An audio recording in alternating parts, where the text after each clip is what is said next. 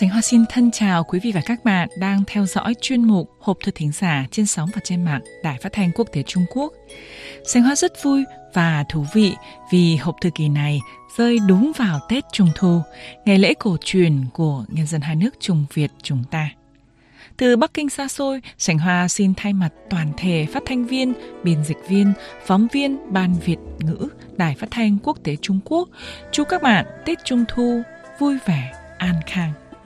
Trong tập tục dân gian của nhân dân hai nước Trung Việt, Tết Trung Thu có lịch sử lâu đời, được coi là ngày Tết truyền thống long trọng thứ hai trong năm chỉ sau Tết Nguyên đán. Vào thời cổ đại Trung Quốc, các đế vương thuộc các triều đại khác nhau đều có thể độ tế tụng mùa xuân cúng mặt trời, mùa thu cúng mặt trăng. Về sau, các văn nhân mặc khách cũng mô phỏng theo chế độ như vậy. Trung thu đúng vào lúc mặt trăng tròn nhất và sáng tỏ nhất trong năm. Các nhà thơ, nhà văn thường hay ngẩng đầu ngắm trăng, làm thơ viết văn để bày tỏ nỗi niềm tình cảm của mình đến vầng trăng sáng tỏ. Hình thức này của các văn nhân mặc khách chuyển giọng sang dân gian, rồi dần dần trở thành các hình thức hoạt động ăn mừng trung thu truyền thống cho đến tận ngày nay. Đến thời nhà đường, mọi người lại càng coi trọng phong tục tập quán cúng trăng. Trung thu đã trở thành ngày Tết dân gian cố định, trở thành một trong những ngày lễ truyền thống quan trọng nhất ở Trung Quốc. Tập tục ăn bánh nướng Trung thu trong đêm rằm tháng 8 của hai nước Trung Việt giống nhau. Nhưng ngụ ý lại hơi khang khác. Ở Trung Quốc, Trung thu có nghĩa là trăng tròn người đoàn viên. Mọi người trong gia đình sum họp bên nhau cùng ngắm trăng, cùng ăn bánh Trung thu, ăn trái quả thơm ngon. Quang cảnh Trung thu chỗ bạn như thế nào? Hoan nghênh bạn chia sẻ giới thiệu vào khung bình luận hộp thư Ngọc Ánh trên tường Facebook nhé.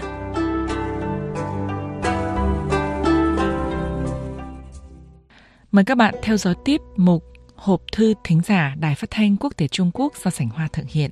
Sau đây, Sảnh Hoa xin giới thiệu với các bạn về Mạnh Tử, nhà hiền triết thời cổ Trung Quốc, được tôn là Á Thánh. Mạnh Tử sinh năm 372 đến 289 trước công nguyên, tên Kha, là người nước Châu, huyện Châu, tỉnh Sơn Đông ngày nay, thời chiến quốc. Tương truyền, Mạnh Tử là con cháu dòng họ quý tộc Mạch Tôn Thị nước Lỗ, mồ côi cha từ nhỏ, cảnh gia đình neo đơn. Mẹ của Mạnh Tử là một người đàn bà hiền lành, tốt bụng, vất vả tần tảo nuôi dạy Mạnh Tử khôn lớn để tạo cho con trai mình có được môi trường sống lành mạnh. Bà từng ba lần dọn nhà đi nơi khác cuối cùng dọn đến một nơi nhiều người có học vấn sống tập trung, khiến Mạnh Tử về sau trở thành nhà tư tưởng vĩ đại thời cổ Trung Quốc. Mạnh Tử từng theo học với Tử Tư, tức là cháu của Khổng Tử. Sau khi ăn học thành tài, Mạnh Tử từng đặt chân đến các nước Lương Ngụy, Tề, Tống, Đằng và Lỗ. Tuy Mạnh Tử đến các nước đó từng được hưởng đái ngộ như vàng bạc, Xong, mấy nước lớn đều giúp sức cho việc nước giàu bình mạnh. Hòng thực hiện thống nhất bằng bạo lực. Bởi vậy mà học thuyết nhân chính, tức là cai trị đất nước bằng biện pháp nhân đức của Mạnh Tử không được áp dụng. Mạnh Tử từng nhiều lần đi ngao du để thuyết phục vua các nước lớn như Tề Tuyên Vương, Lương Huệ Vương vân vân. Nhưng rồi rốt cuộc ông cũng không được chạm dụng trong số đó, chỉ mỗi có đằng văn công là có hứng thú đối với học thuyết của Mạnh Tử. Thế nhưng, đằng chỉ là nước nhỏ, Mạnh Tử rất khó phát huy vai trò của mình.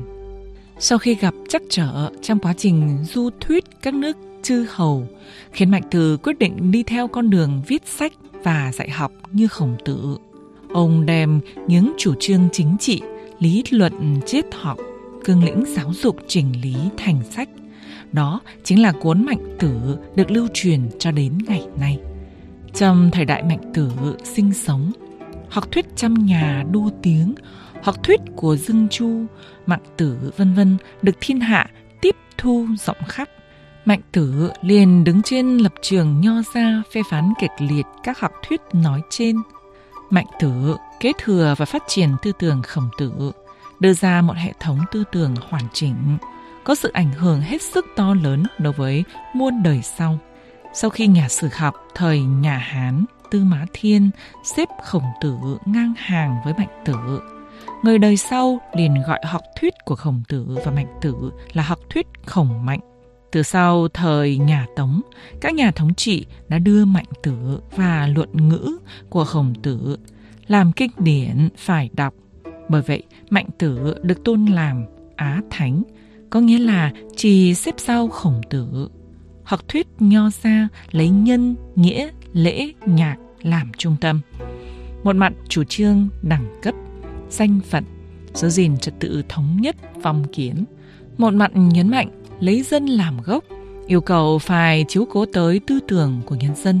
Mạnh tử kế thừa và phát triển tư tưởng nhân.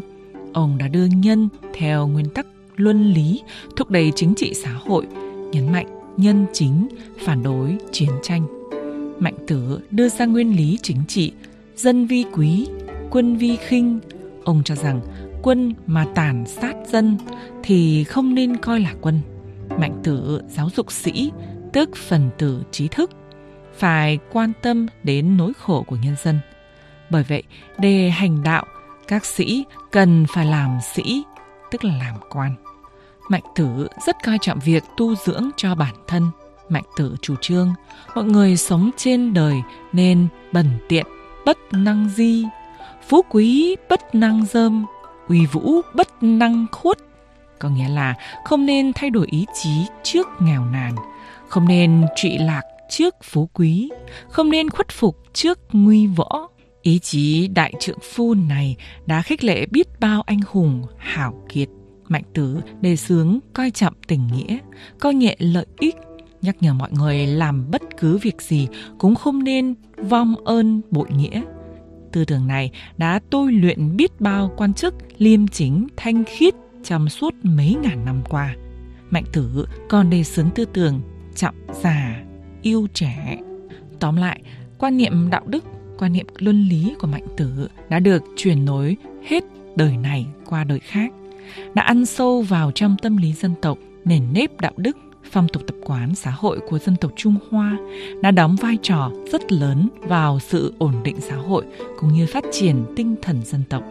Tất nhiên, tư tưởng mạnh tử cũng có mặt bất cập. Mạnh tử coi quan niệm đạo đức đại diện cho lợi ích của giai cấp thống trị là quan điểm đạo đức chung của nhân loại. Nó tạo nên căn cứ lý luận cho giai cấp bóc lột, áp bức nhân dân lao động. Các bạn thân mến, do thời gian có hạn, chương trình Hộp thư thính giả trên sóng đài phát thanh quốc tế Trung Quốc kỳ này xin khép lại tại đây. Sánh Hoa cảm ơn sự quan tâm theo dõi của quý vị và các bạn. Thân ái, chào các bạn.